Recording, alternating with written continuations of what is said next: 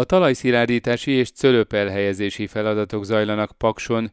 Mi történik ezekben a hetekben Európa legnagyobb atomerőművében, az oroszok által ellenőrzött ukrán Zaporizsia üzemében? Mindenről Aszódi Attila beszélt az Energiavilágnak. Üdvözlöm a hallgatókat, önök az Inforádió energiaipari magazinját hallják. Király István Dániel vagyok. A következő fél órában tartsanak velem. Energiavilág. Az Inforádió energiaipari magazinja az olaj, a gáz és a villamos energiaipar aktualitásaival.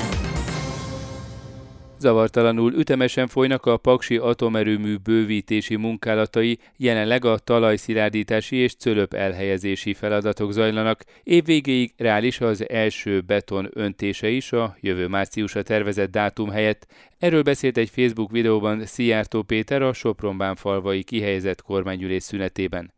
A külgazdasági és külügyminiszter jelezte azt is, az orosz Rosszaton vezérigazgatója hamarosan ismét Magyarországra látogat, hogy áttekintsék a beruházás állását és a kapcsolódó jogi ügyeket. A talajszilárdítási munkálatokról és az építkezés folytatásáról Aszódi Attila, a Budapesti Műszaki és Gazdaságtudományi Egyetem természettudományi karának dékánja, atomenergetikai szakértő beszélt az Energiavilágnak.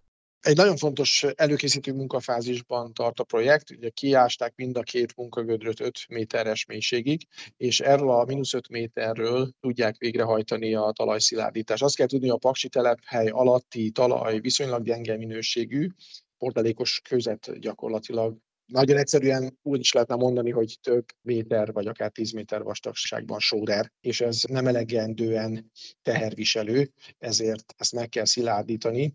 Ezt ott a helyszínen cölöpöknek az elkészítésével hajtják végre. Itt a cölöpözés nem úgy kell elképzelni, hogy betoncölöpöket ütnek le a földbe, hanem a földben lévő sóderhez gyakorlatilag cement tartalmú vizes közeget adnak, és az ott a helyszínen a mélyben megszilárdul, és mintegy 70 ezer darab ilyen helyben elkészített betonoszlop segítségével egy nagy szilárdságú lemezt hoznak létre gyakorlatilag az épületek alatt, hogy azok elviseljék az épületeknek a súlyát, illetve hogy ki lehessen küszöbölni a talajfolyosodás veszélyét, ami földrengés esetén lenne releváns, de mivel az talajszilárdítást elvégzik, ezért aztán a talajfolyosodás maga nem fog tudni fellépni még földrengés esetében sem. Tehát ez a talajszilárdítási munka zajlik. A résfalazást azt már elvégezték, majdnem 3 km hosszan hoztak létre egy nagyjából 30 méter mélységben körbe egy olyan betonfalat, ami gyakorlatilag a munkagödörből ki fogja zárni a talajvizet, a talajvíz nem fog tudni beszivárogni, és így majd 5 méter mélység alatti részekről is ki fogják tudni termelni a talajt, és az épületeknek az alapját elő fogják tudni készíteni.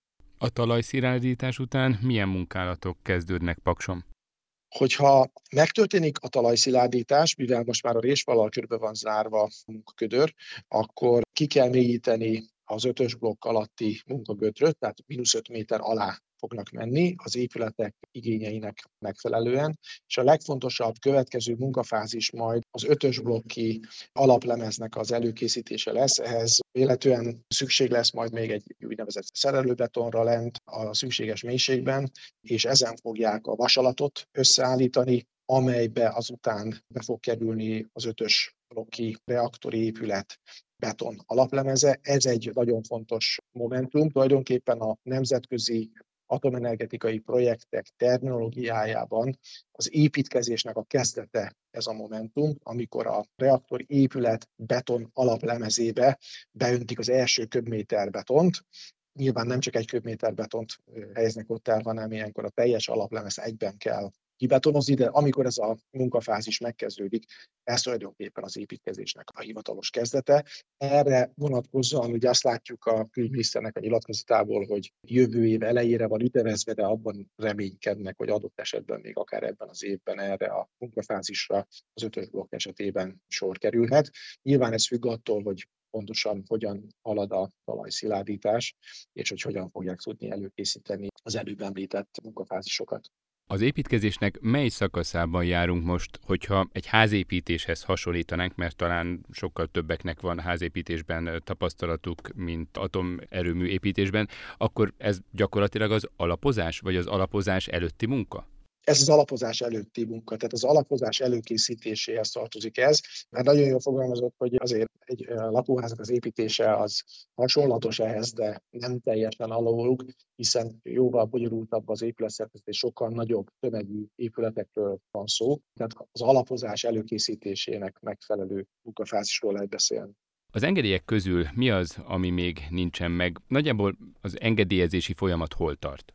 A projekt ugye kapott létesítési engedélyt, de itt még nyitva vannak bizonyos feltételek. Nagyon fontos lesz, hogy ezeket a feltételeket mikor tudják teljesíteni, és mikor tudják ezt lezárni. És hát utána Számos engedélyre szükség van még, tehát azt kell tudni, hogy a magyar engedélyezési rendszerben ez az egész engedélyezési folyamat sok-sok elemre van bontva.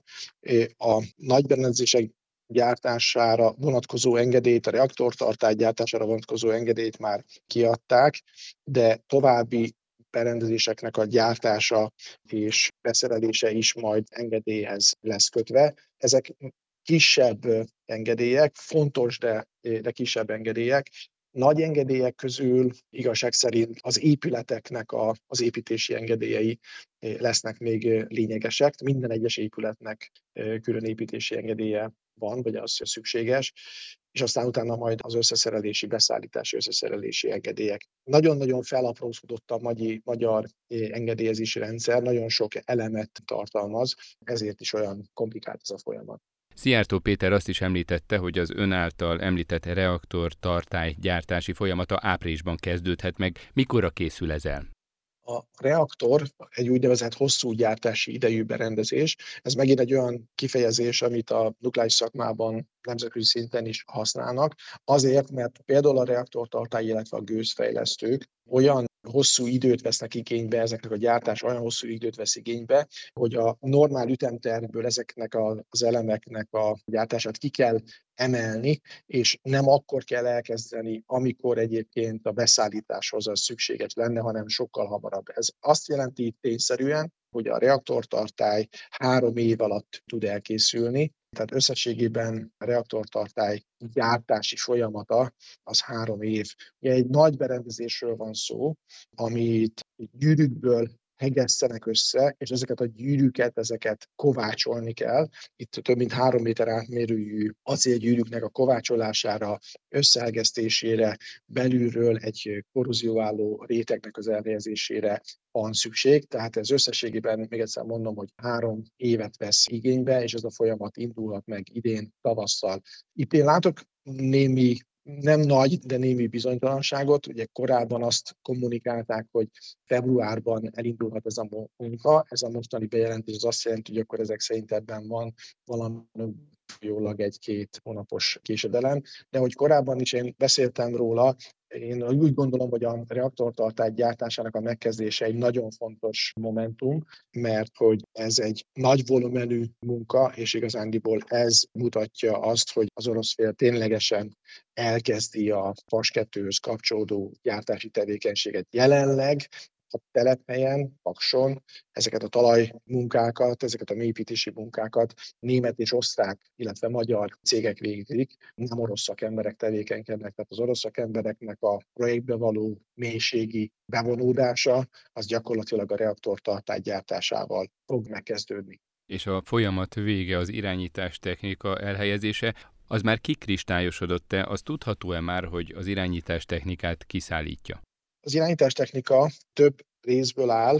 Ebben a tekintetben a legfontosabb a biztonságtikus irányítástechnikai rendszereknek a beépítése. Ezt az eredeti tervek szerint a francia Framatom és a német Siemens konzorciuma szállította volna. Itt keletkezett ugye az a probléma, hogy a német kormány nem adta ki az ehhez szükséges exportengedélyt. Azt tudjuk most erről, hogy nagy valószínűséggel a Siemensnek a terjedelmét francia oldalról fogják megvalósítani, és az eredetileg tervezett ez hasonló, vagy azzal egyező műszaki tartalommal nyugat-európai beszállítással ennek a rendszernek a létesítése lehetséges lesz. Ez egy nagyon fontos dolog, hiszen a nyugat-európai irányítástechnika az egyik legkorszerűbb atomerőmű irányítás technika, és az erőmű hosszú távú hatékony üzemeltetése szempontjából kulcs fontosságú az, hogy ezzel a nyugati iránytechnikával valósuljon meg a beruházás. Szóval összességében azt látom, hogy a német kormánynak a nem annyira flexibilis hozzáállás ebben a dologban, ez orvosolható, és európai cégek, európai szakemberek bevonásával továbbra is lehetséges ennek a megvalósítása. Többször beszélt itt az energiavilágban egy tőlünk keletebbre lévő, ám Európa legnagyobb erőműve körüli problémákról, Zaporizsiáról. A legfrissebb hírek szerint több száz alkalmazott nem volt hajlandó aláírni az új szerződését a Rosszatom orosz állami atomenergetikai vállalattal, mert hogy ugye orosz megszállás alatt van már ez a terület. Mit jelent ez a gyakorlatban? Egyáltalán mit lehet arról tudni, hogy a villamosáramot nem termelő, ám továbbra is működő zaporizsiai erőműben mi a helyzet? Most a múlt héten a Nemzetközi Atomenergiai Ügynökségnek a főigazgatója látogatást tett a telephelyen, és ezzel kapcsolatban jelentek meg hírek, emiatt tudunk némi új információt a telephelyi történésekkel kapcsolatban.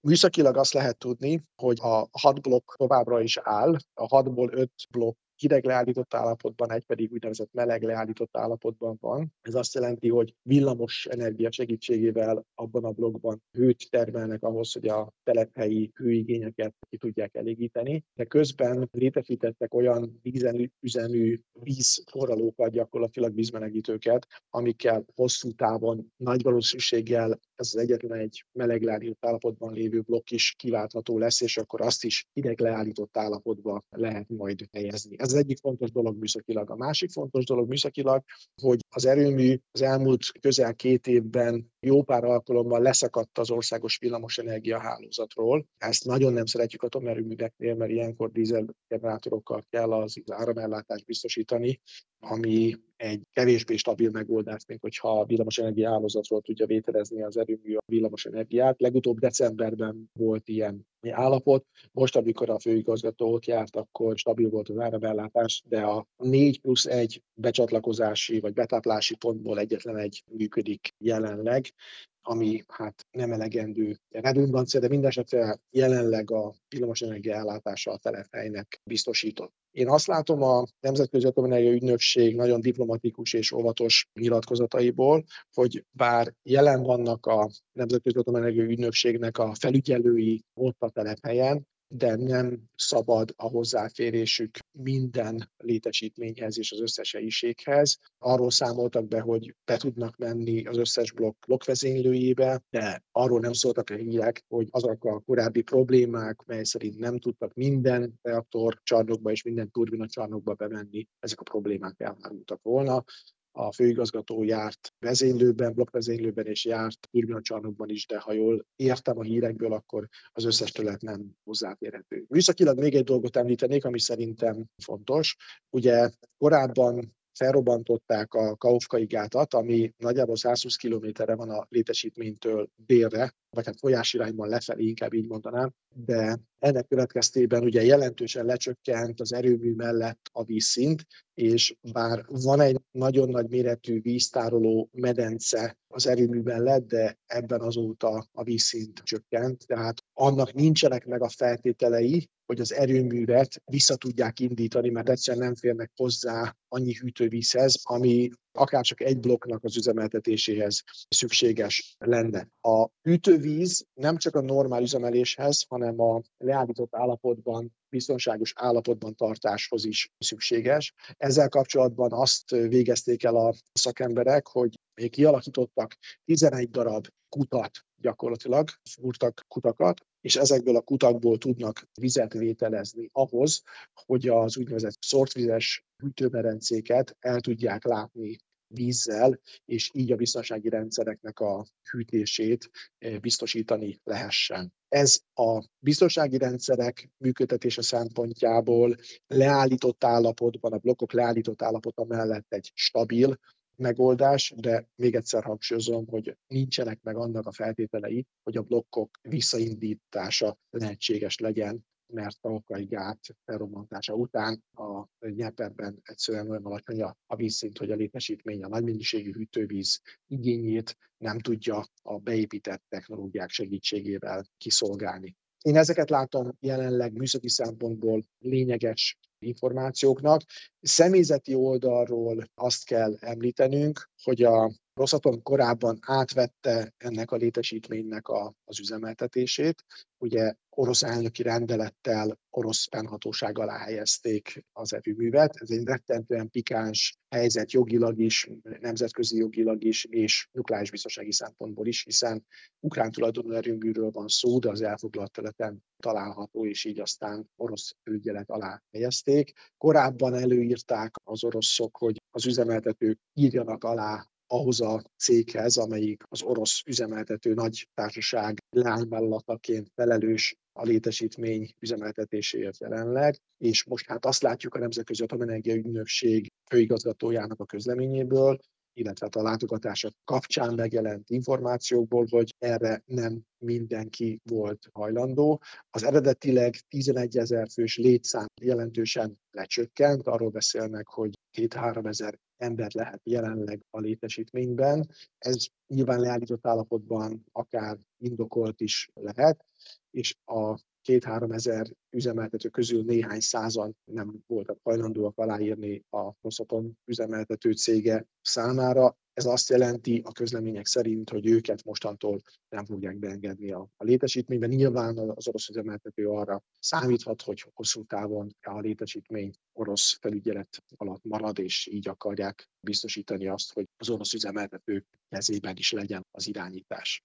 Aszódi Attila atomenergetikai szakértőt hallották. Energiavilág. Az energiavilága a világ energiája.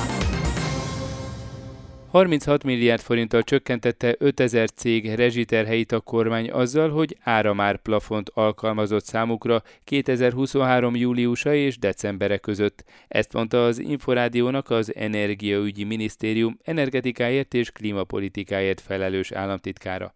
Steiner Attilát Sipos Ildikó kérdezte.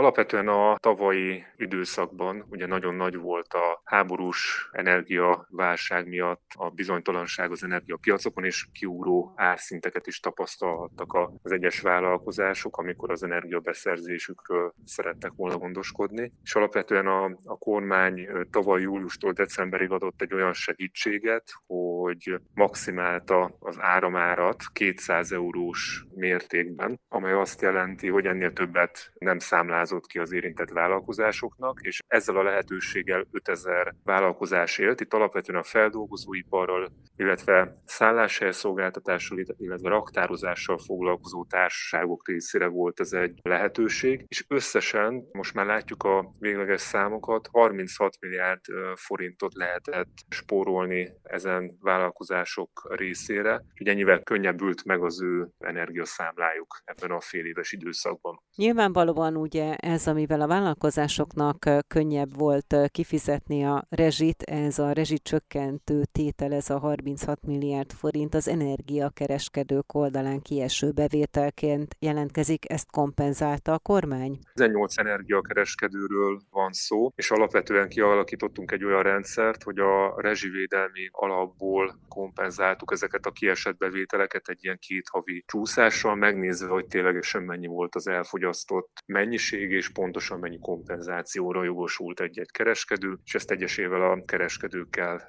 minden hónapban megtettük. A további időszakban szükség van-e arra, hogy ezt a vállalkozások rezsiterheit csökkentő intézkedést fenntartsák? Én azt gondolom, hogy alapvetően a, most az energiapiacon, ha megnézzük az árszinteket, azért jóval alacsonyabb árakkal szembesülnek az egyes szereplők, mint 2021-ben vagy 2022-es év elején. Úgyhogy alapvetően erre a 200 eurós árplafóra most jelen esetben már nincsen szükség, de természetesen alakulhat úgy az energetikai helyzet, bármilyen apró sok is nagyon hirtelen árváltozásokat tud kiváltani, és lehet, hogy még erre szükség lesz, de most úgy látjuk, hogy egyelőre a jelenlegi helyzetben erre most már nincs szükség.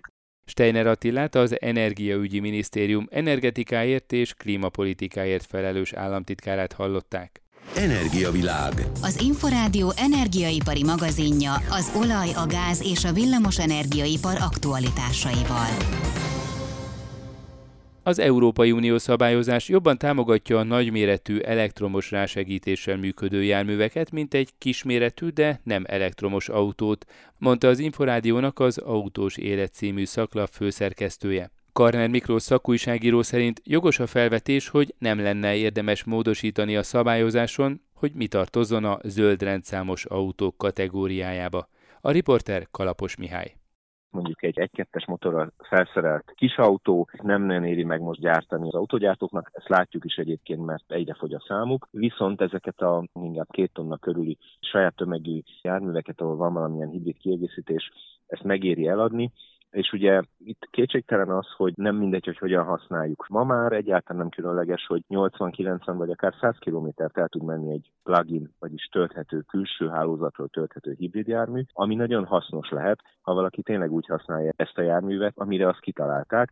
Magyarán, amikor föltölti az akkumulátort és bemegy a városba, akkor ez az autó tulajdonképpen teljesen tisztán, helyi károsanyag kibocsátás nélkül üzemel, majd este, amikor hazaérkezik, megint föltölti az akkumulátort, és amikor mondjuk autópályán használná a járművet, akkor a leghatékonyabb hajtást maga az autó kiválasztja, és jó esélye benzinnel vagy éppen dízelvel, hogy attól függően, hogy milyen a belső égési motorja, azzal közlekedik.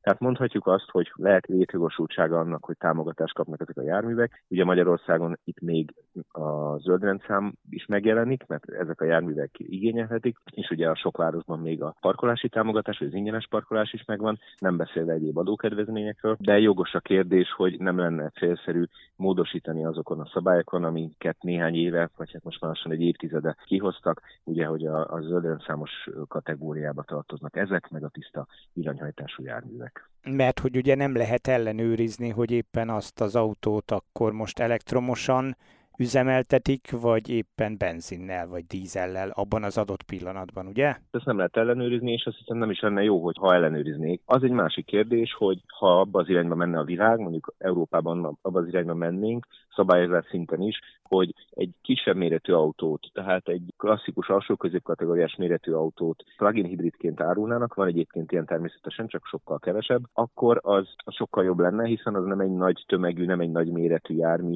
sokkal inkább illik a városba. Ezek nem szúrnák annyira az átlag állampolgár szemét, aki megnéz, és azt látja, hogy hú, hát itt is egy ingyen parkol egy hatalmas behelmút terepjáró, és miért is parkol ingyen. Nagyon sok összetevője van ennek a kérdésnek, mert tényleg azt is bele kell kalkulálni, hogy aki úgy használja ezeket a járműveket, ahogy amire azt kitalálták, akkor mondhatjuk, hogy ő környezettudatos.